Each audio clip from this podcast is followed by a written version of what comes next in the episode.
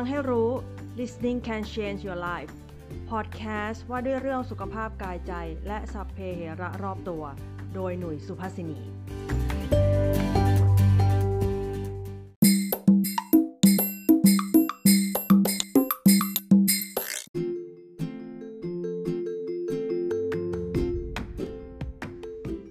สวัสดีค่ะ พบกันอีกครั้งนะคะ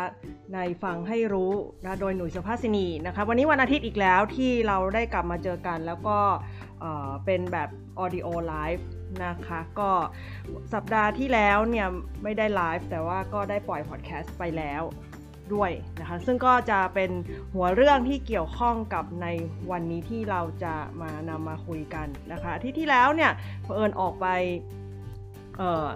ไม่ใช่ต่างจังหวัดสิต้องเรียกว่าต่างอำเภอ เนาะถือว่าเป็นการออกนอกอำเภอเมืองเชียงใหม่นะที่ที่ที่อยู่ตรงนี้เนี่ยซึ่งเอ๊ะจะบอกว่าเออไกลสิเพราะก่อนหน้านี้ไปไกลสุดแค่ลำพูนเนาะซึ่งก็จากตรงนี้ก็แป๊บเดียวแต่ว่าอาทิตย์ที่แล้วเนี่ยไปที่เชียงดาวมาไปนอนคืนหนึ่งกับกลุ่มนักเรียนโยคะนะคะก็มีกิจกรรมซึ่งก็ก็จะเรียกว่าไปรีทีสเหรอแต่มันก็เหมือนไปเที่ยวมากกว่านะแล้วก็ เหมือนเป็นช่วงที่เรียกว่าปล่อยผีมาก และมันก็ขณะที่ทำกิจกรรมไปเนาะโดยเฉพาะเรื่องอาหารการกินนี่คือจัดหนักและจัดเต็มมาก มันก็ค่อนข้างจะแอบเขินนิดนึง เพราะว่าช่วงสัปดาห์นี้เป็นช่วงที่ที่ปล่อยพอดแคสต์เรื่องเกี่ยวกับอาหารแปรรูปเนาะหรือว่าอาหารผ่านกระบวนการ แต่ปรากฏว่าออตอนไปเที่ยวมานี่คือเต็มเต็ม อาหารแบบว่ามีทั้งแบบอาหารปรุงสุกแบบอย่างดีไปถึงจังฟู้ดคือกินทุกสิ่งอย่าง แล้วก็ในขณะที่เราก็พยายามมาบอกเล่าว่าอออาหารแปรรูปมีอะไรบ้าง แล้วนำซ้ำเมื่อเออเออของวันอาทิตย์ที่ผ่านมานี่กลายว่าเราพูดเลยซ้ำว่าอาหารแปรรูปแบบไหนที่ที่เราต้องระวังหรือไม่ระวังอะไรแบบนี้ แต่ก็เอาละ อาหารแปรรูปเนาะหรืออาหารผ่านกระบวนการก็เป็นอาหารที่เรียกว่าพวกเราคุ้นเคยกันมาอยู่แล้วเนาะและก็แทบจะหลีกเลี่ยงไม่ได้นะและเพื่อเป็นการทวนนิดนึงนะว่าเอ้ยทำไมวันนี้ก็ยังเอาเรื่องอาหารแปรรูปมาพูดเนี่ยเพราะว่า ถ้าเราคิดว่าอาหารแปรรูปหรืออาหารผ่านกระบวนการเนี่ยโอ้ยนึกภาพอาจจะนึกถึงแบบ ระบบอุตสาหกรรมเนาะมีโรงงานใหญ่ ๆ ผลิตขึ้นมาแล้วเราจะมองว่าเอ้ยอาหารแปรรูปเนี่ยมันเป็นแค่สิ่งที่เกิดขึ้นในยุคอุตสาหกรรมนี้หรือเปล่าเนาะแต่จะว่าไปแล้วเนี่ยไม่ใช่เลยเนาะมันมีประวัติยาวนานมากกว่านั้น ซึ่งถ้าเราเข้าใจเนาะถึงหรือใครจำได้นะ ถึงระดับของการผ่านกระบวนการหรือแปรรูปเนี่ยก็จะรู้ว่า เฮ้ย ถ้าย้อนไปจริง ๆ เนี่ย มันเราเริ่มกินอาหารแปรที่เรียกว่าผ่านกระบวนการมานานมากแล้วเนาะงั้นก่อนอื่นใดเนี่ยก็ถ้าใครยังไม่เคยได้ฟัง EP ก่อนหน้านี้เนาะก็จะบอกสั้นๆ แค่ว่าอาหารผ่านกระกระบวนการหรืออาหารแปรรูปเนี่ยหลักๆเนี่ยเอ่อมันแบ่งออกเป็น 4 กลุ่มเนาะตามระดับความเข้มข้นของการผ่านกระบวนการเราจะพูดสั้นๆ แล้วกันเพราะเดี๋ยวจะได้เข้าเรื่องไปเลยนะ กลุ่มแรกเนี่ยกลุ่มที่1เนี่ยเขาเรียกว่า unprocessed food หรือหรือว่า minimally processed food นะก็คือว่าอาหารที่ไม่ผ่านกระบวนการคือมีความเป็นธรรมชาติสูงมากนะหรือจะเป็นผ่านกระบวนการเพียงเล็กน้อยเนาะกลุ่มที่2เนี่ยเรียกว่าอาหารผ่านกระบวนการโดยใช้เครื่องปูปรุงนะ culinary processed food นะส่วนใหญ่มันก็นึกถึงพวกเครื่องปรุงต่างๆเนาะหรือว่าพวกเครื่องแกงหรืออะไรอย่างเงี้ยที่เอากลุ่มที่ 1 มาทำเป็นเครื่องปรุงเนาะ มิโซะเอยกะปินี่ก็ใช่เช่นกันนะ แล้วก็กลุ่มที่ 3 processed food เนี่ยอาหารผ่านกระบวนการเนาะคือแค่ใส่เกลือน้ำมันน้ำตาลนี่ก็ถือว่าผ่านกระบวนการแล้ว อันสุดท้ายคือกลุ่มที่ 4 ก็คือ ultra processed food ก็คือผ่านกระบวนการพิเศษหรือผ่านกระบวนการออย่างมาก ซึ่งก็อาจจะไม่เห็นหน้าตาของธรรมชาติของอาหารนั้นอีกแล้ว หรือไม่มีความเป็นธรรมชาติของอาหารอีกเลยอะไรประมาณนั้น นี่เป็น 4 กลุ่มนะที่ได้เคยคุยไว้ใน EP ก่อนหน้านี้แล้ว ทีนี้เนี่ยเพราะฉะนั้นพอได้ความชีวิตประจำวันของเราเนี่ยอพอได้อาหารแปรรูปอะส่วนใหญ่เราจะเป็นนึกกลุ่มที่ 4 เป็นหลักด้วยเนาะเพราะไม่อยากจะบอกว่าเดินเดินเข้าไปที่ไหนก็จะเจอ นะเดี๋ยวไม่อยากอ้างอิงแบรนด์อะไรก็แล้วแต่นะคะเดี๋ยวจะกระทบกระเทือนเนาะเราก็เลยคิดว่าเออเป็นเป็นเรื่องต้องระบบอุตสาหกรรมทันสมัยหรือเปล่าแต่เปล่าเลยเนาะวันนี้เนี่ยก็เลยจะพาพวกเรามาเที่ยวอีกแล้ว แล้วทุกครั้งที่ชวนพวกเราไปเที่ยวเนี่ยก็เตรียมหมอนได้เลย เพราะว่ามันค่อนข้างจะนานเนาะเหมือนเขาเขาก่อนที่พาไปเที่ยวโยคะเนาะเรื่องเกี่ยวกับโยคะ history ก็มีเนาะเอ้ย story of โยคะแล้วก็ story of Ashtanga โยคะ ตอนนั้นก็พาไปเที่ยวโอ้โหก็นั่งก็นานเหมือนกัน ซึ่งวันนี้เราก็จะไปเที่ยวอีกเช่นกัน ย้อนหลังไปนะเที่ยวไปวันนี้ตั้งแต่คุยเรื่องสตอรี่อะไรมาเนี่ยวันนี้น่าจะย้อนหนักสุดคือหมายถึงว่าเนื้อหาไม่ได้เกี่ยวกับเนื้อหาว่ามันเยอะไม่เยอะนะ แต่จะบอกว่าย้อนไปไกลสุดเลยทีเดียว เพราะว่าถ้าเป็นเรื่องสตอรี่ของอาหารแปรรูปหรืออาหารผ่านกระบวนการเนี่ย คือมันไม่ใช่แค่นับเป็นพันหรือเป็นหมื่น เขานับกันเป็นล้านปีเนาะวันนี้เราจะเที่ยวไกลมากเป็นล้านปี ถอยล่นลงมาจนถึงปัจจุบันแล้วกันนะก็ต้องก่อนอื่นเนี่ยก็ต้องขอบคุณบทความนี้ก่อน เพอเอิญไปเจอบทความนี้นะคะ ในช่วงที่กำลังจัดการเนาะหรือหากำลังแบบว่าสรุปเรื่องคุยเรื่องเกี่ยวกับเอ่อ process food เนี่ยก็ไปเจอนะเป็นบทความอันนี้ ซึ่งเขียนขึ้นนะคะโดยผู้แต่งที่ชื่อว่า ไม่รู้จะอ่านถูกหรือเปล่าอีเวลอีเวลอีเวลินคิมเนาะเป็นนักเขียนและนักศึกษาที่อาศัยอยู่ในโคเปนเฮเกนนะคะก็งานของเขานี่ก็จะเป็นพวก เกี่ยวกับประวัติศาสตร์วิทยาศาสตร์อาหาร และสิ่งแวดล้อม ซึ่งบทความนี้ถูกตีพิมพ์ครั้งแรกนะคะในปี 2013 เนาะด้วยชื่อที่เรียกว่าประวัติศาสตร์ที่น่าอัศจรรย์หลายปีหลายล้านปีของอาหารแปรรูปเนาะเอาละพร้อมหรือยังเนาะเนื่องจากว่ามันไปเที่ยวไกลนะมันต้องเตรียมหมอนรอไปเลยเนาะเราย้อนหลังไปไกลเลยก็ก็เรียกว่าถ้าใกล้ปัจจุบันที่สุดเนาะที่ที่จะพอย้อนไปได้ ไม่ใช่ใกล้ปัจจุบันเรียกว่าเริ่มต้นแรกสุดดีกว่า ที่จะย้อนกลับไปได้เนี่ยก็คือแบบเมื่อ 1.8 ล้านปีก่อนเนาะต้องนึกถึงว่าเอ่อยุคโบราณอะเมื่อก่อนเออมนุษย์ก็คงกินอาหารเอ่อเรียกว่าเจออะไรก็กินเลยอะนะจนมนุษย์มีวิวัฒนาการมาใช้ไฟนี่แหละเนาะเมื่อประมาณ 1.8 ล้านปีก่อนเนี่ยก็เลยมีเนาะ เนื้อสัตว์ย่างเกิดขึ้นนะบอกว่าอาหารที่จี่ไฟนั้นน่ะมันทำให้อาหารนั้นย่อยง่าย แล้วก็มีคุณค่าทางโภชนาการมากกว่าอาหารดิบนะอันนั้นเขาว่าอย่างนั้น นักมนุษยวิทยาบางคนก็แย้งว่าการทำอาหารเป็นขั้นตอนสำคัญที่ทำให้มนุษย์ยุคแรกนะพัฒนาสมองขนาดใหญ่นะจนเราเป็นเรียกว่า เป็นกลุ่มสิ่งมีชีสัตว์ เรียกว่าเล็กสัตว์ได้ไหมเออสิ่งมีชีวิตที่มีมีมีสมองและมีการวิวัฒนาการพัฒนาที่สูงจนเรามีความแตกต่างเนาะแม้ต่างจากญาติของเราเนาะกลุ่มพวกวานอนลิงทั้งหลายจนหลังเราที่เป็นโฮโมเซเปียนเนี่ยนั่นเองนะอันนี้คือย้อนนานสุดละแล้วเขาแล้วในในประวัติศาสตร์แล้วถ้าล่นกลับมาอีกเนี่ยก็อันถัดมานะ ก็เมื่อประมาณ 30,000 ปีก่อนแล้ว นะ ก็เป็นเรื่องของขนมปัง เออฟังแล้วตรงนั่นแสดงว่าถ้าถ้าเริ่มมีขนมปังก็ต้องเริ่มมีการเกษตรใช่ไหมไม่งั้นเขาจะไปหาพืชพันธุ์เอาไปทำขนมปังได้ยังไงอะไรเงี้ยเขาบอกว่าเรื่องเรื่องของการเกษตรเนี่ยเริ่มประมาณ 12,000 ปีที่แล้วเนาะแต่ชาวยุโรปยุคแรกนะเริ่มทำขนมเป็นเวลาหลายพันปีก่อนนั้นนั้นแล้วแหละเนาะแล้วก็บอกฏว่าในในปี 2010 นักวิทยาศาสตร์ได้พบหลักฐานที่ประหลาดน่าประหลาดใจเลยว่าเขาเขา ไปพบเเรียกว่าเศษซากเนาะที่เขาพอไปวิเคราะห์แล้วเนี่ยเพราะว่ามันเป็นแป้งธัญพืชเนาะซึ่งเเขาไปพบตรงที่มันเป็นครกแล้วก็เศษมันอยู่ติดค้างอยู่ที่ครกกับสาก จากแหล่งโบราณคดีในอิตาลีรัสเซียแล้วก็สาธารณรัฐเช็กนะแป้งที่ว่าเนี่ยเป็นแป้งที่มาจากรากนะของต้นไม้ที่ชื่อว่า cat tail อาจจะฟังแล้วงงอะไรคือ cat tail อะอีกชื่อหนึ่งกกช้างเอาถ้าใครยังนึกไม่ออกออมีอีกชื่อหนึ่งก็คือในถ้าเป็นภาษาไทยนะ คือต้นทูบลือสีมาถึงตรงนี้บางคนก็อาจจะยังนึกไม่ออกอ่าถ้าลองนึกถึงต้นกกเนาะมันจะลำใหญ่ ๆ ใช่ไหม แล้วต้นกกที่ที่เขาเรียกว่าต้นทูบฤาษีเนี่ยเพราะว่าตอนปลายของต้นมันเนี่ย ตอนยอดไม่ใช่เรียกปลาเออเรียกยอดสิยอดเนี่ย มันจะเป็นสีน้ำตาลหุ้มหุ้มหนาขึ้นมาเหมือนทูบ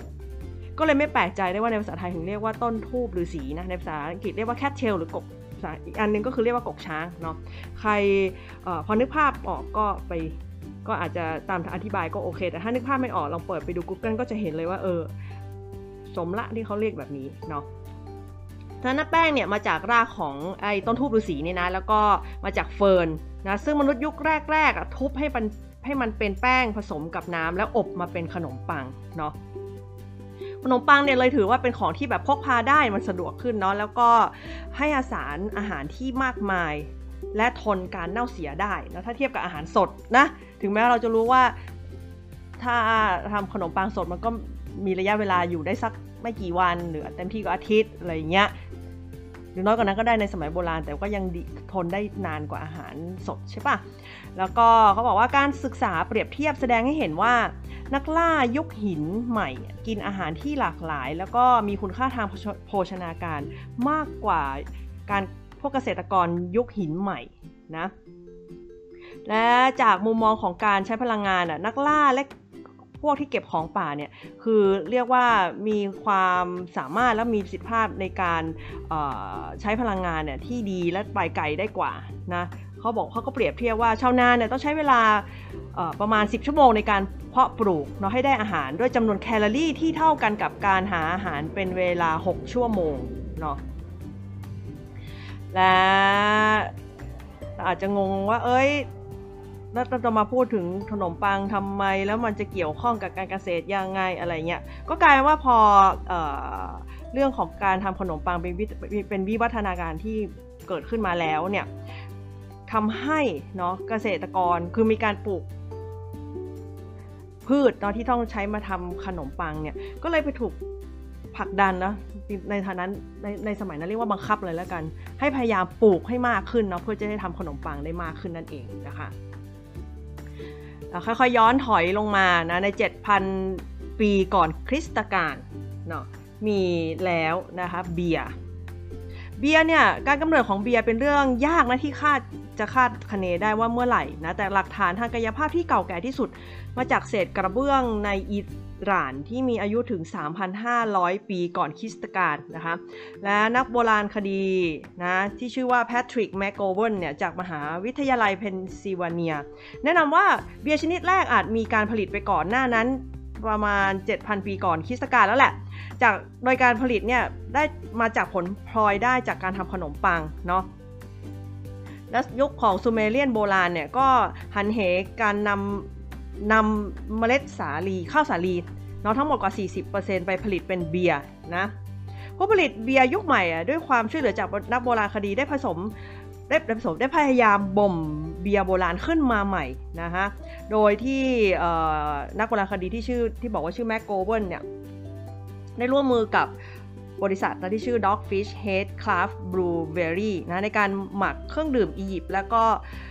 ในการหมักเครื่องดื่มนะคะ แล้วก็ในส่วนนั้นทั้งอียิปต์และจีนโบราณ ในขณะที่อีกบริษัทหนึ่งนะคะ ชื่อ Great Lakes Brewing Company ก็ได้รับความช่วยเหลือจากมหาวิทยาลัยชิคาโกเนาะเป็นผลิตเป็นการผลิตเป็นเบียร์ที่ผลิตจากบทกวีนะคะแสดงว่าเขามีหลักฐานที่เป็นตัวอักษรเนาะซึ่งมีเป็นบทกวีที่อายุถึง 3,800 ปีเนาะเป็น เป็นบทกวีที่พูดถึงเทพธิดาเบียซูเมเลียนนินคาซีนะคะค่อยๆถอยใกล้เข้ามาอีกนะคะ ก็ในปี 6 6,700 ปีก่อนคริสตกาลเนี่ยก็มีตอติยาแล้ว ใครนึกไม่ออกตอติยาเนี่ยก็เพิ่นคือแผ่นแป้งข้าวโพดแล้วที่เขาเอามาห่อแรปกะอย่างเช่นที่เขาใช้ทำ บริโตอะไรอย่างเงี้ยถ้าใครชอบกินอาหารเม็กซิโกเนาะเขาบอกว่ามันไม่มีบันทึกที่เป็นลายลักษณ์อักษรมาก่อนถึงการมาถึงของนักสำรวจนะชาวสเปนในอเมริกานะคะแต่หลักฐานทางโบราณคดีที่เก่าแก่ที่สุดสำหรับการปลูกข้าวโพดและก็เลี้ยงสัตว์ มีอายุประมาณ 8,700 ปีมาแล้วนะคะชาวอเมริกันยุคแรกๆเนี่ยจะแช่เมล็ด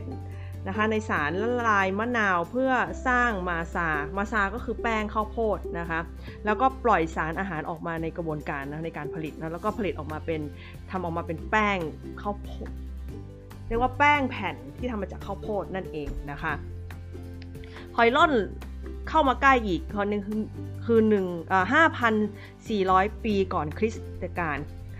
นะก็เป็นยุคถัดมาละที่ ก่อนหน้านี้มีเบียร์แล้วตอนนี้เริ่มมีไวน์ละเนาะ5,400 ปีก่อนคริสตกาลเนี่ย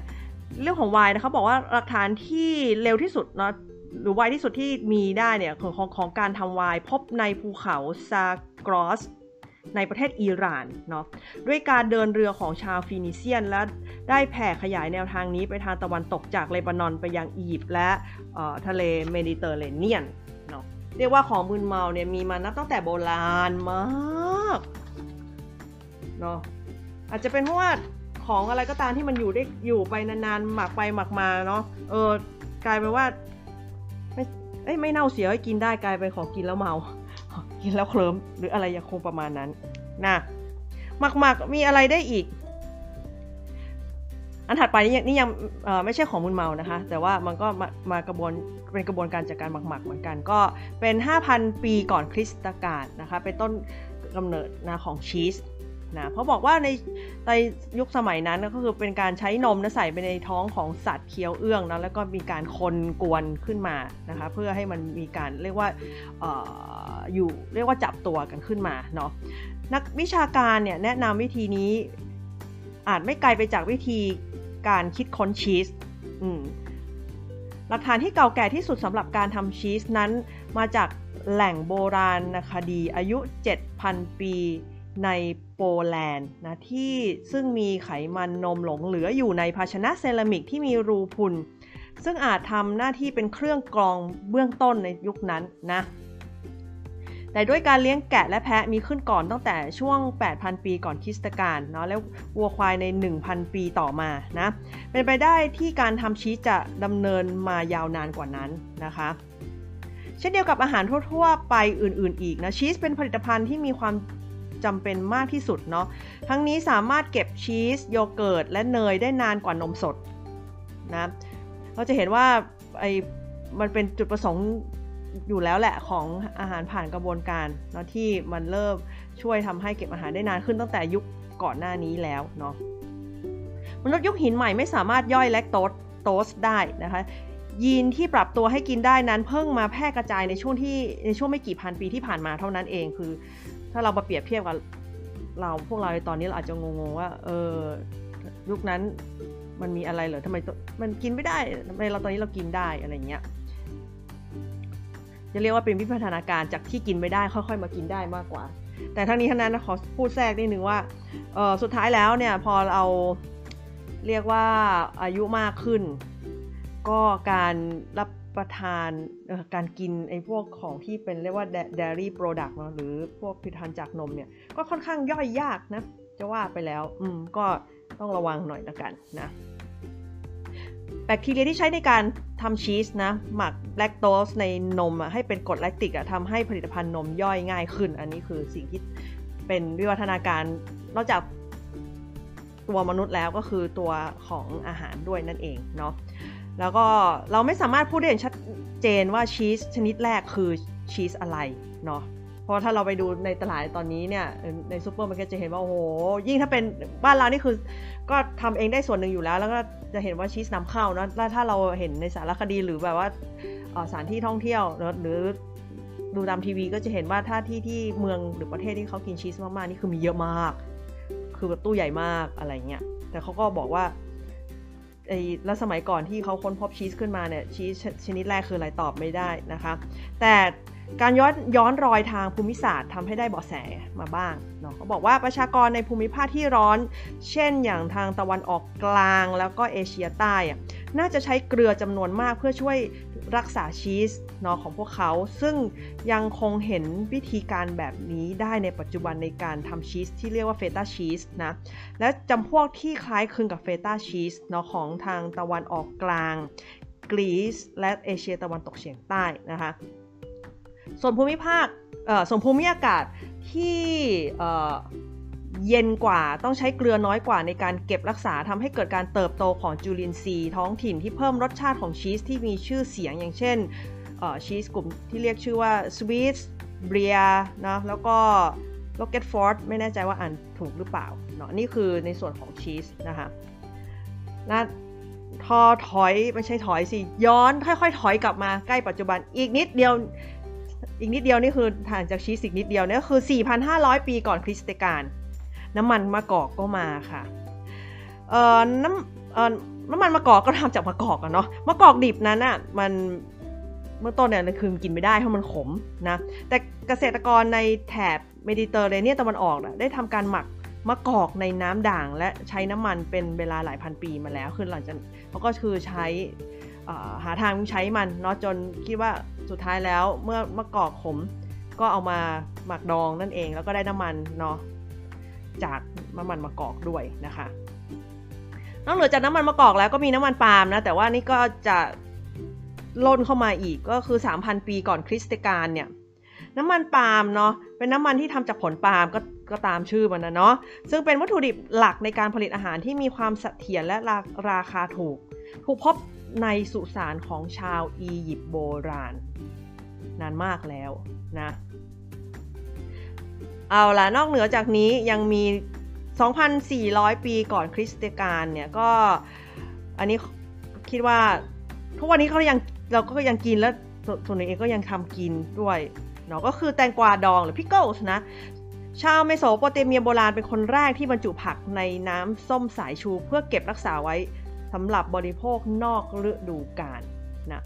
ตอนนี้ไม่ต้องสนใจฤดูกาลอะไรทั้งนั้น ทุกวันนี้ก็ก็เรียกว่ากินของหมักดองที่ดองด้วยตัวเอง เพราะว่า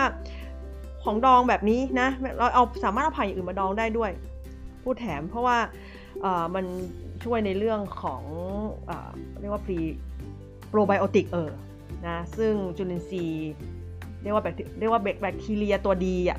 ประเภทดีในท้องเราเนี่ยเขาชอบอาหารแบบนี้ แล้วมันทำให้ท้องไส้เราดีด้วยนะแล้วที่เขาระบุเป็นแตงกวาดองคือ pickle เนี่ยคือแตงกวาก็มีสารอาหารนะ มีวิตามินใช่ไหม แต่เขาบอกว่าพอไปดองแล้ววิตามิน B จะสูงขึ้นนะล่นลงมาอีกอะ2,000 ปีก่อนคริสตกาลก็มีอะไรเอ่ยก๋วยเตี๋ยวเนาะของนูดเดิลส์นะคะ หลักฐานแรกของจานยอดนิยมนี้มาจาก ก๋วยเตี๋ยวที่ทำจากลูกเดือยนะคะในชามดินเผาทางตะวันตกเฉียงเหนือของประเทศใดก็ไม่พ้นนะคะสองเส้นเนี่ยมาจากประเทศจีนนั่นเองเนาะความหลากหลายของข้าวสาลีมาเกี่ยวข้องกับพาสต้าก็จริงนะ แต่ว่ามันเกิดขึ้นในประเทศจีนก่อนเมื่อ 2,000 ปีก่อนแล้ว แล้วมันถึงจะแผ่ขยายไปทางซีกโลกฝั่งตะวันตกทีหลังนั่นเองนะคะเอาล่ะ อันถัดมาเนี่ยคิดว่าเป็นของชอบของใครหลาย ๆ คนเลยก็คือ 1,900 ปีก่อนคริสตกาลเขาก็เจอแล้วช็อกโกแลตนะคะในอายะอายะอารยธรรมนะในฝั่งอเมริกากลางเนี่ยที่เรียกว่าโอเมกนะไม่ในโอเมกแต่ว่าที่เขาอ้างอิงถึงถึงถึงช็อกโกแลตเนี่ยเขาว่ามันก่อนที่จะเป็นเรียกว่ามีความ สมบูรณ์เนาะหรือว่ามีการรวมอารยธรรมได้เต็มที่ตั้งแต่ก่อนหน้าโอเมกแล้วเนี่ยในอเมริกากลางมีการบดฝักโกโก้นะคะผสมผงกับนาผงที่ได้เนี่ยก็เอาเลยไปผสมน้ำและเขย่า ก็จะได้ออกมาเป็นเครื่องดื่มที่มีฟองด้วยนะคะ แล้วก็กว่า 3,000 ปีหลังจากนั้นนะคะนายเฮอร์นันโด คอเตส ก็ได้นำเมล็ดนะคะโกโก้ เรียกว่า cacao สิเนาะที่เป็นมาที่สเปนที่ที่ซึ่งเนาะคือก่อนหน้านี้หมายความว่าตอนที่เขาค้นพบเมล็ดเนี่ยโกโก้หรือไอ cacao ที่ออกมาทำช็อกโกแลตเนี่ยค่ะ ตอนนั้นเนี่ยเขาก็คือเพียวๆเนาะบดผงแล้วก็ตีเป็นเครื่องดื่มเป็นฟองใช่ไหมแต่ว่าไอ ที่เอามาเติมน้ำตาล แล้วให้เราคุ้นเคยเหมือนในปัจจุบันเนี่ยเนาะสำหรับคนที่ชอบกินให้มันติดหวานเนี่ยเขาบอกว่ามันเพิ่งเอามาเติมทีหลังตอนที่เขานำเมล็ดเนี่ยกลับไปที่สเปนนะคะถัดมานะคะ 1,500 ปีก่อนคริสตกาลมีเบคอนแล้ว เบคอนเนี่ยฟังฟังดูเป็นชื่อฝรั่งแต่เสียใจนะคะที่พบก่อนก็คือ เป็นพ่อครัวชาวจีนนะเป็นคนแรกที่เติมเกลือลงไปในเนื้อหมูนะเขาเอาเขาบอกว่าในที่เขาเล่ามาเลยนี่คือว่ามันระบุได้เลยว่าเป็นเนื้อส่วนท้อง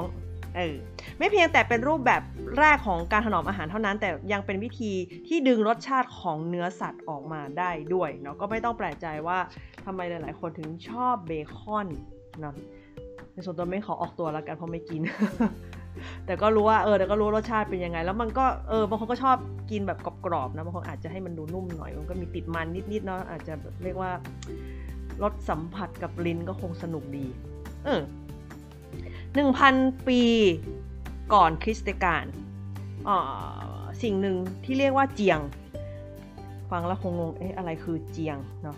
เจียงเนี่ยเป็นสารตั้งต้นของการปรุงแต่งรสอย่างเช่นพวกมิโซะ แล้วก็ซอสถั่วเหลืองนะหรือจะโชยุก็ได้ที่ใช้กันใน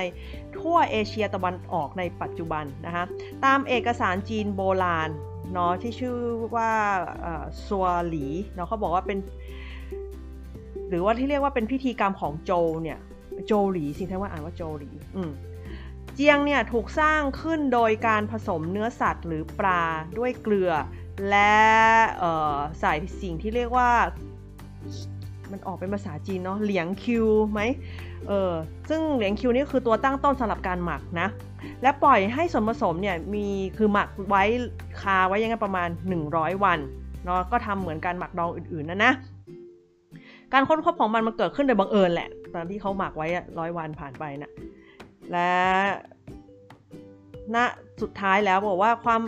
แพร่หลายของเจียงในทั่วเอเชียตะวันออกนั้นเนี่ยได้แผ่ขยาย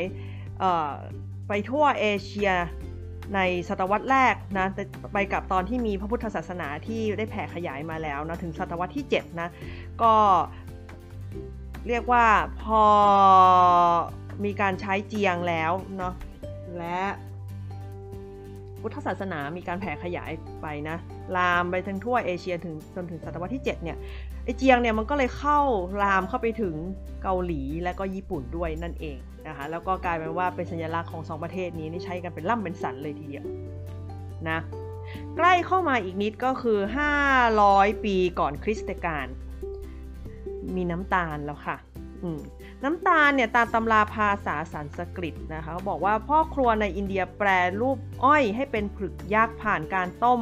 และระบายความร้อนเนาะด้วยน้ำอ้อยนะ สกัดจากอ้อยออกมานะเกือบ1,000 ปีต่อมาชาวอินเดียได้คิดค้นน้ำตาลทรายเนาะที่ง่ายต่อการขนส่ง ซึ่งเปิดตัวการค้าทำให้เรียกว่าเเป็นน้ำตาลซึ่งเป็นความต้องการของทั่วโลกในเวลาต่อมาเนาะจะว่าไปอินเดียนี่คือครอบงำเรื่องอาหารหลายเรื่องเนาะเพราะว่าสามารถทำให้มีอิทธิพล ไม่ว่าจะเป็นเรื่องเครื่องเทศก็ส่วนหนึ่งเนาะที่แบบเขา ทำให้เรียกว่าชาวตะวันตก อยากจะมายึดครองอินเดียอะไรประมาณนั้น และถัดมานะคะในปีคศอันนี้เริ่มแล้วนะ ไม่ใช่ก่อนคริสตกาลละ ในปีคริสตคิดคริสตศักราชที่ 400 นะคะ คศที่ 400 เนี่ย มีมัสตาร์ดละหนึ่งในสูตรมัสตาร์ดแรกนะ ที่รวบรวมในตำราอาหารโรมันนะคะ ชื่อว่า De Re Coquinaria เนี่ย เรียกว่า ส่วนผสมของเมล็ดมัสตาร์ดบดเนาะมันมันจะมีมันไม่มันในการส่วนผสมเรียกว่าตำราอาหารในเนี้ยมันมีส่วนผสมที่มีมเมล็ดมัสตาร์ดบดด้วย แล้วในตำราอาหารมันประกอบสูตรเนี้ยประกอบด้วยอะไรบ้าง มันก็จะเป็นสูตรที่มีหลักๆ คือมีเม็ดมัสตาร์ดบด มีพริกไทย ยี่หร่าดำ เมล็ดผักชีคั่ว จิงจูฉ่าย ผักชีลาว ผักชีฝรั่ง มีไทม์ ออริกาโน่หัวหอม น้ำผึ้งน้ำส้มสายชู น้ำปลาและน้ำมันเนาะก็เลยแปลว่าคือเท่ากับว่าตำราอาหารตัวนี้ก็เหมือนเป็นหลักฐานให้รู้ว่าอ๋อ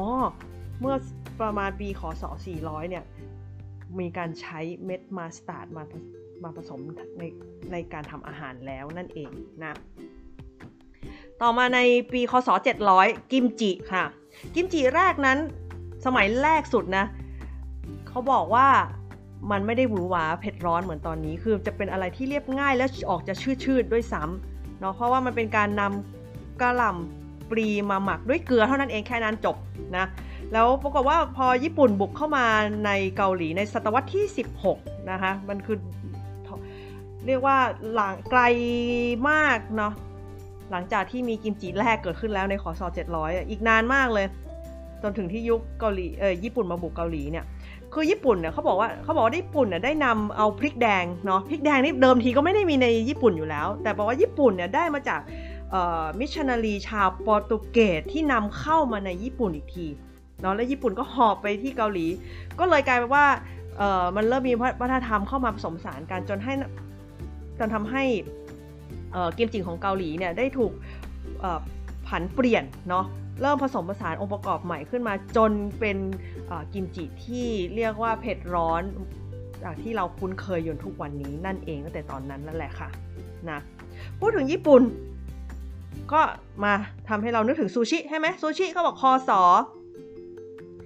700 ซูชิเริ่มต้นเป็นวิธีในเริ่มต้นเนี่ยเป็นวิธีการถนอมปลาในเอเชียตะวันออกเฉียงใต้นะ ที่ที่ปลาเค็มเนี่ยเขาจะเอามาคลุมด้วยข้าวที่ต้มแล้วนะแล้วปล่อยให้มันหมักเป็นเวลาหลายเดือนเอ๊ะมันเหมือนฟังแล้วเหมือนอะไรนะ เหมือนเหมือนปลาส้มเนาะเออ น่าจะเป็นอย่างนั้นนะแล้วข้าวที่เน่าเปื่อยก็จะถูกเวลามันมันหมักมาแล้วหลายเดือนเนี่ยเขาก็จะคัดเอาส่วนที่ข้าวที่มันกินไม่ได้เป็นส่วนที่เน่าออกแล้วก็ทิ้งออกไปเนาะ เพราะว่าเพราะว่าถือว่าเป็นของเสียแล้วก็เดิมทีเนี่ยซูชิเคยเป็นอาหารสำหรับคนร่ำรวยเท่านั้นด้วยเนาะและของที่ได้พอเขาคัดข้าวออกไปแล้วเนี่ยก็จะเหลือแต่ปลาแล้วก็จะเป็นปลาที่มีรสเปรี้ยวเออ ก็คงเป็นปลาส้มนั่นแหละนะกระบวนการนี้เทียบเท่ากับการทำเนื้อแห้งในปัจจุบันนั่นแหละเนาะก็แค่อันนึงเป็นปลาหนึ่งเป็นเนื้อนะคะ เราจะสูญเสียผลิตภัณฑ์บางส่วนไปเพราะมันเน่าเสียเนาะในการในกระบวนการ แต่ที่เหลือเนาะที่ได้ที่สิ่งที่กินได้ที่เหลือเนี่ยก็จะมีความนุ่มและมีรสชาติมากกว่าเนาะแล้วมันเป็นมาเป็นซูชิอย่างที่เราคุณเคยชื่อนี้ยังไงเขาบอกว่าในช่วงศตวรรษที่ 19 เนี่ยของญี่ปุ่นนะกระบวนการหมักที่ยานานได้ถูกขจัดออกไปและรสชาติที่เปรี้ยวแทน โดยการนำน้ำส้มสายชูมาผสมกับข้าวนั่นเองก็กลายเป็นเนาะ ก็เป็นข้าวเปรี้ยว แล้วก็เอามากินกับปลาดิบเนาะเอาล่ะก็ยังใกล้เคียงกับญี่ปุ่นจีเกาหลีนะคะ ก็คือเต้าหู้เนาะก็เต้าหู้เนี่ยก็คือในช่วงประมาณปีคศ 965 นะคะ ต้นกำเนิดของเต้าหู้นั้นก็ค่อนข้างจะประหลาดทีเดียว เพราะว่าบันทึกแรกที่เขียนปรากฏในเรื่องราวของนักเขียนที่ชื่อเทากู่ นะคะเขาเขาเขียนถึงรองนายกเทศมนตรีที่ยากจนมาก เขาถูกบังคับให้ซื้อเต้าหู้ ซึ่งมีลักษณะเป็นเจลจับก้อนที่ทำจากถั่วเหลืองปรุงสุกแทนเนื้อแกะ ก็คือแค่เป็นเรื่องราวที่เล่าถึงเนาะทำให้เขาย้อนลอยขึ้นไปได้เออ มันก็คงมีในช่วงประมาณคศ 965 นั่นเองนะ ต่อมาในศตวรรษที่ 10 นะคะ ปลาเค็มเนาะ แม้ว่าปลาเค็มเนี่ยได้เคยเป็นอาหารเพื่อการดำรงชีพของพวกชาวไวกิ้งนะมาตั้งแต่ศตวรรษศตวรรษที่ 19 แล้วก็ตามนะคะ แต่เกลือเนี่ยได้เปลี่ยนมันมาจากอาหารท้องถิ่นนอกจากเดิมที่มันเคยเป็นอาหารแค่อาหารท้องถิ่นเนี่ยมาเป็นเรียกว่าอาหารระดับที่แพร่หลายทั่วโลกเลยทีเดียวถ้าเราจะรู้ว่าทุกวันนี้หลายที่ทั่วโลกก็มีปลาเค็มนะบ้านเราก็มีเนาะเกลือทำให้ปลาเนี่ยเปลี่ยนสภาพโดยการ มันจะทำให้มันแห้งเนาะแล้วก็เก็บรักษาได้ในสภาพแวดล้อมแม้ว่ามันจะเปียกชื้นหรืออบอุ่นเนาะเช่นเนี่ยปลาจะได้จากไหนอะ่ะมันก็ต้องได้จากอ๋อจากจากทะเลหรือจากแม่น้ำใช่ไหมซึ่งถ้าจะเป็นทะเลแหละเพราะว่ามันต้องอยู่ในเรือนานใช่ไหมและในสภาพในเรือประมงเนี่ยมันก็จะมีทั้งความเปียกชื้นและอบอุ่นด้วยนั่นเองนะการ เปลี่ยนแปลงเริ่มต้นขึ้นเมื่อลูกเรือชาวแบสนะคะพบกับชาวประมงไวกิ้ง และสิ่งที่เขาจับได้ก็คือปลาคอสนะซึ่งพบมากนะใกล้หมู่เกาะแฟโลในช่วงศตวรรษที่ 10 นะ โดยการหาวิธีรักษาปลาบนเรือทำยังไงดีกว่าจะแบบแล่นเรือกลับไปเนาะคือถ้าไม่ทำอะไรเลยก็คงจับมาแล้วก็คงเน่านั่นเองนะ นอกจากนี้เนี่ยโดยโดยคำสั่งของแคทอลิกแล้วในเวลานั้นเนี่ยเขากำหนดให้มีการบริโภคอาหารโดยปราศจากเนื้อสัตว์ในวันศุกร์เนาะซึ่งนโยบายนี้นะคำสั่งนี้ก็เลยช่วยผลักดันความนิยมของการกินปลาคอร์ดให้เพิ่มขึ้นนั่นเองหรือซึ่งรวมไปถึงการใช้ปลาแล้วก็ปลาที่มีการหมักให้เค็มไปด้วยเนาะและในไม่ช้าหลังจากนั้นเนี่ยทั้งชาวโปรตุเกสฝรั่งเศส แล้วก็อังกฤษเนี่ย ก็เริ่มตกปลาเพื่อให้ได้ปลาคอดเนาะมากขึ้นเนาะและในไม่กี่ศตวรรษข้างหน้าหลังจากช่วงเวลานั้นนะคะปลาคอดเค็มหรือปลาเค็มเนี่ยได้ออกเดินทาง ไกล นั่นหมายความว่ากำลังจะบอกว่าจากความเป็นท้องถิ่นเฉพาะพื้นที่ในภูมิศาสตร์ในละแวกนั้นกลายเป็นว่ามันเริ่มเดินทางไปทั่วโลกเนาะแล้วก็เป็นที่แพร่หลายไปทั่วโลกนั่นเองนะคะ ถัดมาในศตวรรษที่ 15 เนยถั่ว ทุกวันนี้เรายังกินอยู่เนาะตรงกันข้ามคือจะบอกว่าคิดว่านะในบทความนี้เขาคงในในน่าจะเป็นฝั่งไม่แน่ใจว่าเนี่ยอาจจะเป็นเออในในอเมริกาเขาคงมีการสอนแหละ หรือมีการพูดถึงว่า โอ้จอร์จวอชิงตัน เป็นคนคิดเหรอ หรืออาจจะชอบกินเนยถั่ว แล้วมีการพูดถึงเนยเนยถั่วเนาะอ้างอิงกับจอร์จ จอร์จวอชิงตันเนี่ย แต่เขาบอกว่าอย่าคิดอย่าเข้าใจผิดละกันว่าจอร์จวอชิงตันเป็นคนเรียกว่าทำหรือประดิษฐ์ไอเนยถั่วขึ้นมา เขาบอกว่าคนที่ทำเป็นคนแรกเนี่ยคือชาวแอชเทคนะคะที่ทำถั่วลิสงดิบบดขึ้นมาก่อนในศตวรรษที่ 15 นะ และในศตวรรษเดียวกันแต่เป็นช่วงกลางศตวรรษที่ 15 ละ กาแฟค่ะ มีแพร่หลายทั่วโลกณปัจจุบันนี้เนาะถือว่าเรียกว่ามองไป ซอกมุมใดซอยใด หรือไปเช็คอินที่ใดเนาะพวกนั้นก็จะมีแต่ร้านกาแฟเต็มไปหมดเนาะกาแฟเนี่ยถือว่าเป็นสิ่งที่เรียกว่าน่าหลงไหลเนาะในรูปแบบของโลกแบบทางตะวันตกนะหรือในทางวัฒนธรรมตะวันตก แต่ว่านะรากเหง้าของมันอะอยู่ในโลกอาหรับอาหรับนะไม่ใช่อาหรับอาหรับนะการกล่าวอ้างที่น่าเชื่อถือที่สุดสำหรับแหล่งกำเนิดของกาแฟมาจากวัด เยเมนีซูฟีนะคะในช่วงกลางศตวรรษที่ 15 พระเนาะได้เขียนถึงการค้าขายกาแฟระหว่างเยเมนกับเอธิโอเปีย ซึ่งเป็นแหล่งกำเนิดของเมล็ดกาแฟนะคะ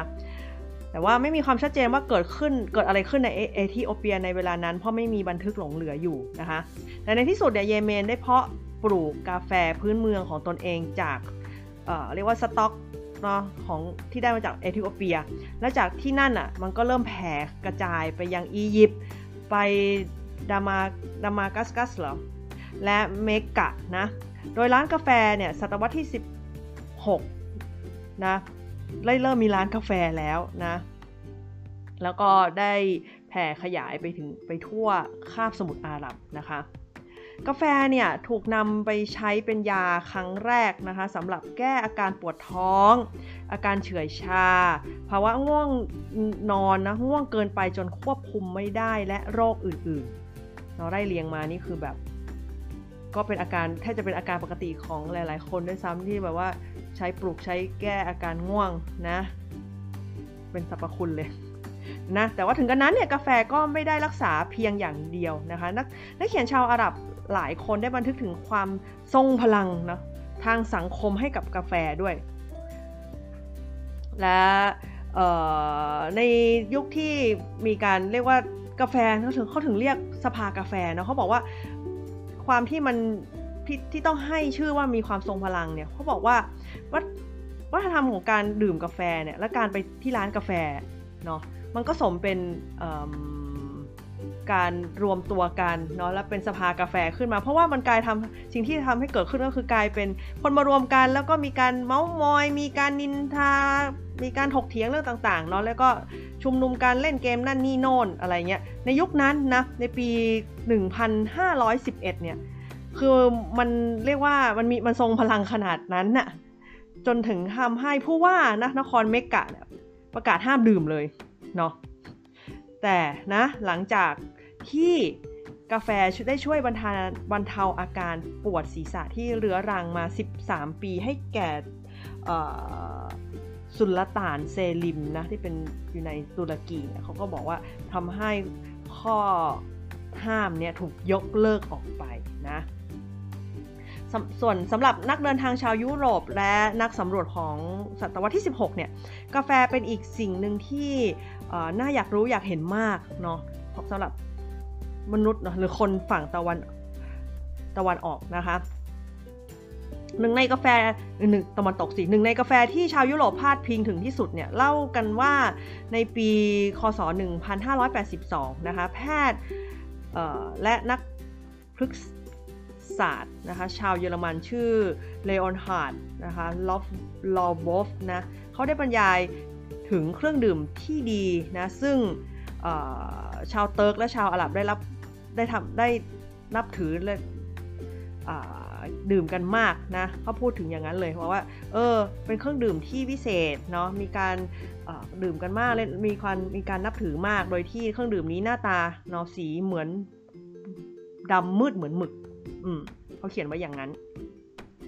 ในช่วงแรกของการตลาดสมัยใหม่เนี่ยพ่อค้าชาวเวนิสเริ่มนำเข้ากาแฟจากตะวันออกกลางนะคะในช่วงปลายศตวรรษที่ 16เนาะเพื่อเป็นเครื่องดื่มหรูหราเนาะต่อมาในช่วงกลางศตวรรษที่ 17นะทั้งฝรั่งเศส อังกฤษ และเนเธอร์แลนด์เนาะก็สามารถเนาะสร้างชื่อชื่อเสียงทางด้านกาแฟให้กับประเทศของตัวเองได้ เนาะยาวไกลขนาดนั้นเลยทุกวันนี้เนาะประเทศไทยก็มีกาแฟที่มีชื่อเสียงของตัวเอง ได้เช่นกันไปไปที่ไหนก็มีแต่คนกินกาแฟนะคะอืมเอาล่ะ มาเครื่องดื่มอย่างอื่นเนาะ1,700 ในปีคศ1767 นะคะ น้ำดื่มคาร์บอเนตก็พวกที่ใส่ฟอง เออใส่ เออใช่ใช่ใช่นะเขาบอกว่านักปรัชญาธรรมชาติชาวอังกฤษเนาะชื่อโจเซฟนะคะ เป็นผู้ค้นพบออกซิเจนนะได้ได้คิดคิดค้นหมายถึงว่าได้พิสูจน์ขึ้นมานะแล้วได้คิดค้นน้ำคาร์บอเนตเนาะหลังจากวางชามน้ำเหนือโรงเบียร์ในเมืองลิสประเทศอังกฤษ ก็คือเป็นเรื่องของความบังเอิญอะที่ก็เป็นคือน้ำอัดลมนั่นแหละ เออใช่ใช่โหน้ำอัดลมนี่มีมานานนะตั้งแต่แบบ1,700ปี1767ด้วยความบังเอิญเนาะทุกวันนี้ก็ยังอัดลมกินกันอยู่เนาะเอาล่ะ ล่อนเข้ามาอีก อันนี้จะเป็นเป็นอาหารเช้าของฝั่งตะวันตกนะ ซึ่งมันก็แผ่แผ่มาจนถึงทุกวันเนี้ยแล้วคิดว่าหลายๆคนก็คงจะกินนะ นี่นี่มันมาตั้งแต่ปี 1894 ก็คือคอนเฟลกนะคะเขาบอกว่าเอ่อมันเกิดขึ้นนะเพื่อตอบสนองความต้องการอาหารมังสวิรัตที่สนับสนุนโดย Seven Day Adventist นะ เหมือนจะเป็นเดี๋ยว Seven Day Adventist เหมือนเป็น กลุ่มสมาคม เออ ใช่ โดยนายจอห์นฮาร์วีย์เคลล็อกก์ชื่อนามสกุลคุ้นไหมและนายวิลคีธเคลล็อกก์เนาะน้องชายของเขาพัฒนาแผ่นข้าวโพดอบกรอบนะคะในปี 1894 เนาะแล้วก็เป็นส่วนหนึ่งของสูตรอาหารนะคะที่ใช้ทำที่ว่าเอามาสำหรับเป็นผลิตภัณฑ์ใน อันนี้น่าจะเป็นผลิตภัณฑ์ที่อยู่ที่ที่ที่มีอยู่ในอเมริกานะคะชื่อ Battle Creek หรือ Mish หรือ Sanitarium อะไรเงี้ย แต่เอาเป็นว่าแคลล็อกที่เราคุ้นเคยชื่อเนี่ย ก็คือเป็นนามสกุลนั่นเองนะคะของคนที่พัฒนาแผ่นข้าวโพดอบกรอบนั่นเองนะคะ เอาละมาอีกตัวหนึ่งผงชูรส นี่ก็ยาวไกลเหมือนกันมามีมีมีเป็นร้อยปีละ นี่หนึ่งในปี 1908 นะครับผงชูรสอืมเรื่องผงชูรสนะ เพราะว่ามันมาจากตั้งแต่ในปีก่อนปี 1908 อีก ในปี 1866 เนี่ย นักเคมีเกษตรนะคะ ชาวเยอรมันชื่อคาร์ลลาโชเซนค้นพบครั้งแรกว่ากรดกลูตามิก ซึ่งชื่อโมโนโซเดียมกลูตาเมตหรือ MSG เนี่ยเป็นมันมันเป็นมันเป็นเพียงมันเป็นเพียงมันเป็นสิ่งที่มีรูปแบบเดียวเนาะไม่มีแปลว่าไม่ได้เชิงซ้อนอะไรไปก่อนนั้นเนี่ย แล้วมันเป็นรูปแบบเดียวที่เขาเขาค้นเขาค้นพบเหมือนในยุคอของเขาเองนะหมายถึงว่าในในยุคของนักเคมีคนนี้เนี่ย ซึ่งเป็นส่วนหนึ่งของ ซึ่งค้นพบที่ลาเทาเซนซึ่งเป็นส่วนหนึ่งของเขตเพาะปลูกนะคะ ถ้าระดับคิดค้นขึ้นมาเลยเนี่ยเขาบอกว่าเริ่มต้นจากผู้คิดค้นเคมีอินทรีย์ชื่อ Justus หรอ Justus เนี่ย วอนลีบิกซึ่งถือว่ายังเป็นนักประดิษฐ์ปุ๋ยที่ใช้ไนโตรเจนเป็นพื้นฐานด้วย เพื่อดูพื้นฐานทางเคมีสำหรับสารที่เกิดขึ้นตามธรรมชาติเนาะ อันนี้คือเรียกว่าเป็นการค้นพบนะคะโมโนโมโนโซเดียมกลูตาเมตนะตั้งแต่ตอนตั้งต้นนะที่ตอนนั้นยังอาจจะยังไม่ได้ใช้มันนำมาใช้ในเรื่องของอาหารนะคะในปีในช่วงปี 1866 นะ และหลังจากนั้นเขาบอกว่าประมาณ 40 ปีต่อมานักเคมีชาวญี่ปุ่นนะชื่อคิคุคิคุไนอิเคดะผู้ได้รับการฝึกฝนให้เป็นนักเคมีอินทรีย์ในเยอรมนีนะคะเขาได้พยายามที่จะทำสิ่งที่เพื่อนร่วมงานชาวเยอรมันได้ทำสำเร็จไว้กลับมาทำอีกครั้งเนาะก็คือเรื่องของการนำพวกสิ่งที่ค้นพบคือกูตามิกเนี่ยเอามาทำซ้ำเนาะโดยเฉพาะอย่างยิ่งนะจาก ผู้ร่ำรวยคนหนึ่งนะคะชื่อวอนเบียดิกเนี่ยเขาได้ทำน้ำซุปจากเนื้ออบแห้งเนาะแล้วในอิเคดะก็ปรากฏว่าเอาไปว่าเออเขาทำน้ำซุปจากเนื้ออบแห้งเนาะซึ่งเดี๋ยวเล่าใหม่ดีกว่า ปรากฏว่าในในอิเคดะเนี่ยต้องการจะทำสิ่งที่ ดัดแปลงเนาะคล้ายๆกับน้ำซุปจากเนื้ออบแห้งขึ้นมาเนาะแล้วปรากฏว่า ในการทำน้ำซุปจากเนื้ออบแห้งเนี่ยมันเป็นวิธีในเชิงในในท้องฝั่งฝรั่งฝั่งเยอรมันเนี่ยแต่เขาก็อยากจะทำในเชิงแบบเนี้ยกับอาหารญี่ปุ่นด้วยปรากฏว่าเขาก็เลยแทนที่จะทำจากเนื้อสัตว์เนี่ยเขาเลยไปสร้างวิธีการทางเคมีในการทำกับวัตถุดิบจากสาหร่ายทะเลเนาะเพื่อทำซุปสาหร่ายคอมบุ เนาะคอมบุเนี่ยเขาเรียกถ้าในญี่ปุ่นเขาเรียกคอมบุดาชิเวลาเขาได้ยินคำว่าดาชิทีไรเนี่ยแสดงว่ามันจะต้องเป็นอะไรแห้งๆเนาะแล้วก็เพื่อที่จะเอาไปเป็นตัวตั้งต้นสำหรับทำบลอสหรือน้ำซุปนะคะ แล้วก็บอกว่าในปี 1908 เนี่ยหลังจากน้ำซุปได้ระเหยออกไปไปหมดแล้วไปมากเนี่ยเขาพบปรากฏว่า มันมีสารตกค้างเนาะแล้วพอได้ชิมมาแล้วรู้สึกว่าเออสิ่งเนี้ยมันเหมือนเป็น รสชาติแบบญี่ปุ่น มีความอูมามิในในนั้นเนาะแบบญี่ปุ่นเนาะแล้วมันมันเหมือนจะบอกว่าบังเอิญหรือไม่บังเอิญเนี่ยคือต้มซุปไปแล้วไปเจอของตกค้าง แล้วก็ได้เอาของตกค้างสุดท้ายเอามาพัฒนาออกมาเป็นผงชูรสนะซึ่ง งานของเขาเนี่ยได้ถูกตีพิมพ์ในวารสารสสมาคมเคมีแห่งโตเกียวนะคะในปี 1909 อิคดาประกาศว่าการศึกษาของเขาพบว่าสาหร่ายมีกลูตาเมตและกลูตาเมตนั้นสร้างอูมามิรสที่คุ้นเคยและไม่เคยเป็นรสที่ได้เรียกว่าออกถูกออกแบบมาก่อน คือเป็นรสชาติเฉพาะตัวของมันนั่นเองนะคะ ต่อมาค่ะล่นเข้ามาอีกในปี 1926 เป็นเรื่องของสแปม สแปมนี้ไม่ใช่สแปมในคอมพิวเตอร์หรืออะไรที่เป็นแบบเมลขยะหรืออะไรที่แปลกปลอมนะฮะ ถ้าถ้าใครอยู่อเมริกา เออ น่าจะได้ยินชื่อนี้ สแปมเนี่ยเป็นเป็นอยู่บนมันจะอยู่บนกระป๋องเลยชื่อเนี้ย คือมันแฮมันคือแฮมปรุงรสนั่นเองนะ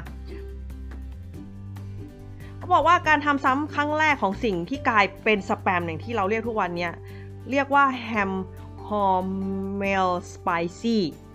เนาะมันเป็นแค่การเอาเนื้อหมูส่วนหัวไหล่มาแปรรูปใส่กระป๋องเท่านั้นเองนะ ตอนนั้นเนี่ยบริษัทคู่แข่งนะ ได้เปิดตัวผลิตภัณฑ์ในแบบเวอร์ชันในแบบของเขาเองนะคะ อย่าง รวดเร็วเนาะแปลว่ามันมีมีคนทำอาหารแบบนี้มาอยู่แล้ว แล้วก็มีคู่แข่งเปิดตัวผลิตภัณฑ์ทำทำรูปแบบเวอร์ชันของตัวเองเนาะดังนั้นเพื่อสร้างความแตกต่างของผลิตภัณฑ์นะในปี 1937 เนี่ยนายเจฮอร์เมลเลยเปลี่ยนสูตรนะคะ โดยบดเนื้อหมูเพิ่มเกลือและเครื่องเทศและ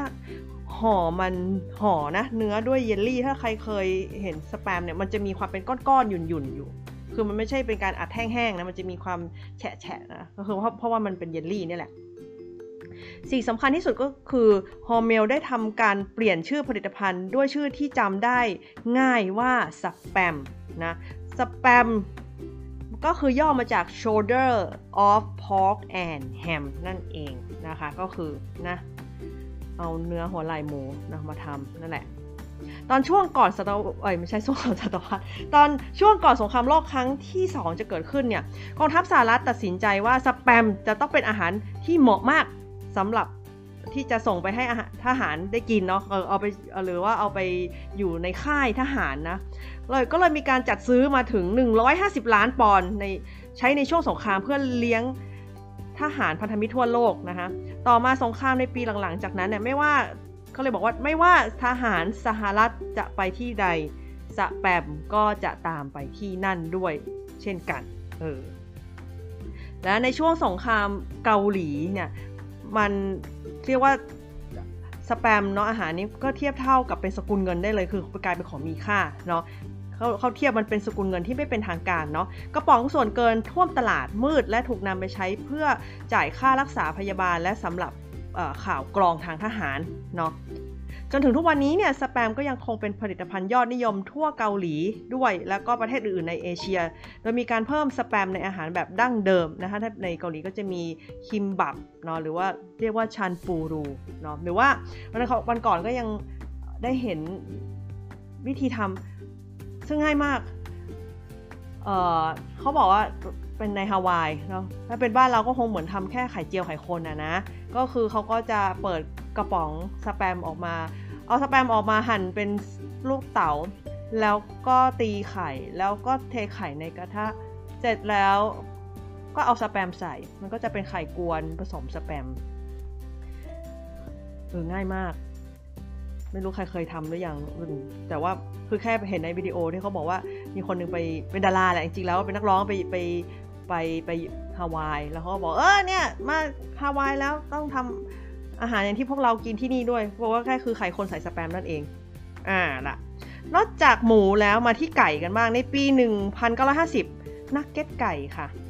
นายโรเบิร์ตซีเบเกอร์นักวิทยาศาสตร์ทางอาหารของมหาวิทยาลัยคอร์เนลเนาะเขาได้ขยำบดชิ้นส่วนของไก่และหุ้มด้วยเกล็ดขนมปัง เพื่อเพิ่มความต้องการไก่ในเขตตอนเหนือของรัฐนิวยอร์กนี่คือแค่จุดเริ่มต้นของมันนะคะหลังจากนั้นมันก็คงถูกแปรสภาพมาจนออกมาเป็นไก่บด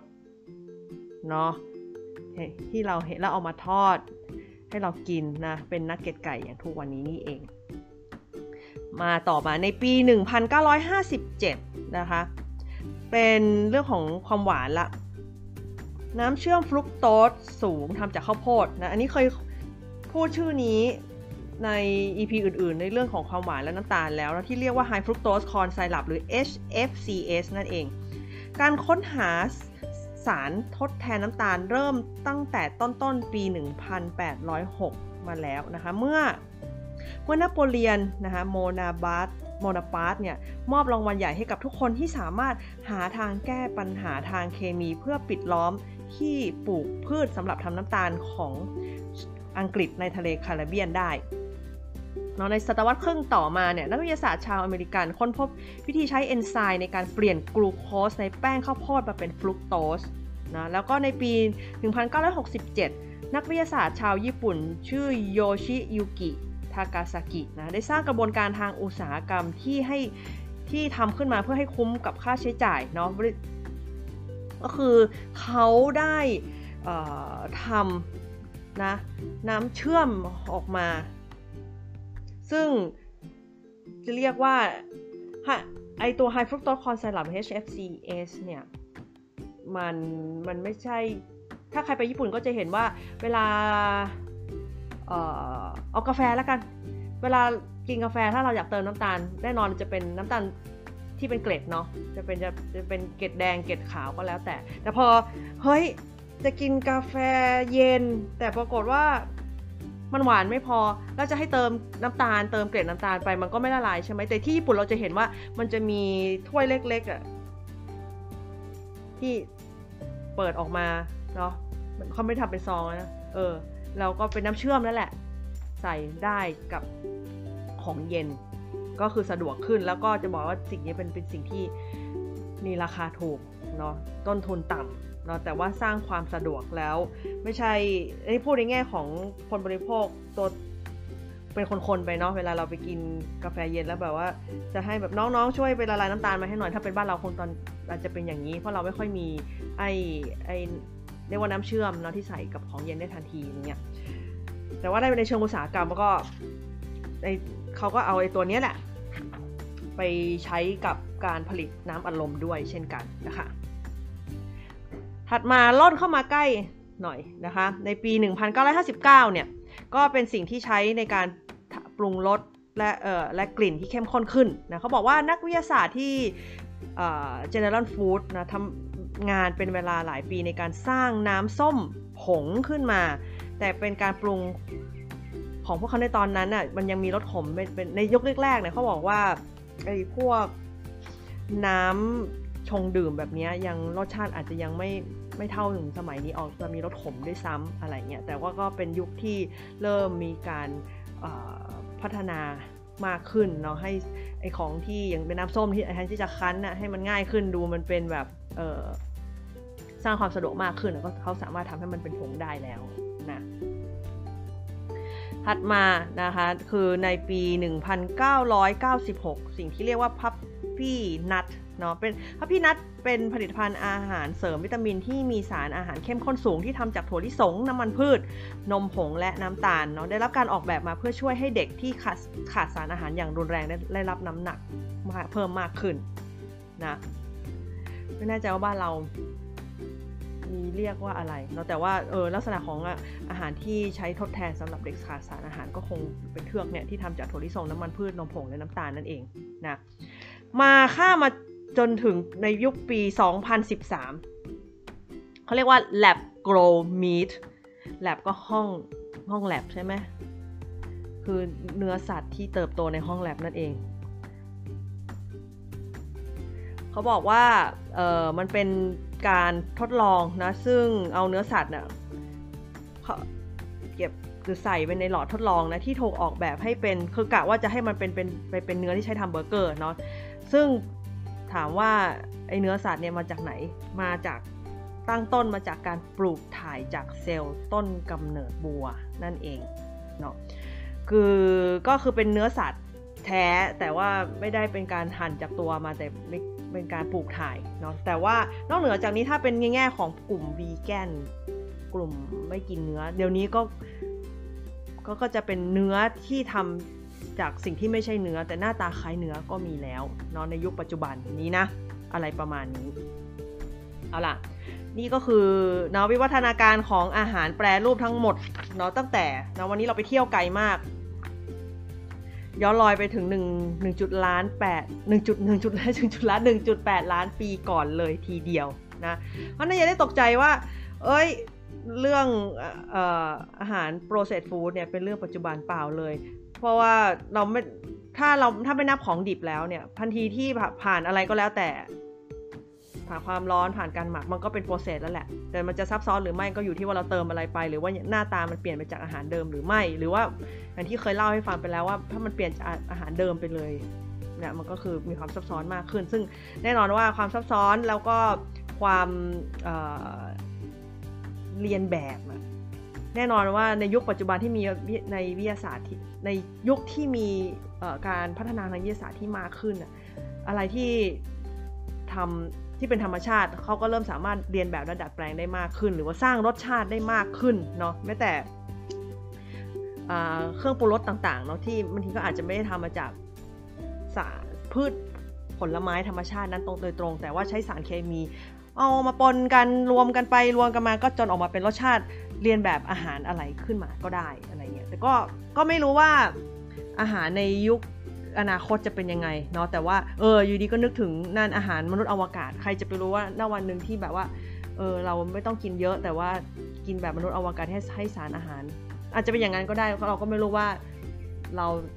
จะได้ไปอยู่ที่ไหนต่อเนาะในมนุษย์ในอนาคตแบบไกลอันแสนไกลก็อะไรประมาณนั้น แต่ก็เหอะนั่นมันก็เป็นเรื่องของอนาคตนะณวันนี้ถ้าถ้าใครยังมีเอ่อ ไม่ใช่ใครทีเราหันไปข้างๆเนี่ยก็เราก็ยังหาอาหารเนาะกินได้ง่ายนะในที่ที่ไม่ต้องโปรเซสมากก็ได้ ซึ่งมันก็จะเเรียกว่ามีคุณภาพกับชีวิตเราแล้วก็เรียกว่าให้สุขภาพที่ดีกับตัวเราด้วยเนาะก็พยายามกินอาหารที่โปรเซสให้น้อยแล้วกันเนาะอย่างน้อยโปรเซสไปบ้าง แต่ให้ยังเห็นหน้าตาของอาหารหรือ เรียกว่าตัวตั้งต้นของหรือเป็นพืชพันธุ์ หรือเป็นผลไม้นั้นก็ยังดีเนาะแต่ถึงถึงขั้นอะไรนะกินอาหารที่มองไม่ออกเลยซ้ำว่ามันมาจากไหน อันนั้นก็มากเกินไปเนาะก็เอาละอยู่ที่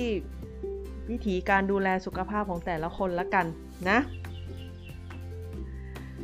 ก็วันนี้นะคะขอขอบคุณ ทุกท่านนะคะที่ติดตามรับฟังฟังให้รู้นะคะแล้วไว้เจอกันใหม่ใน EP หน้าค่ะ สวัสดีค่ะ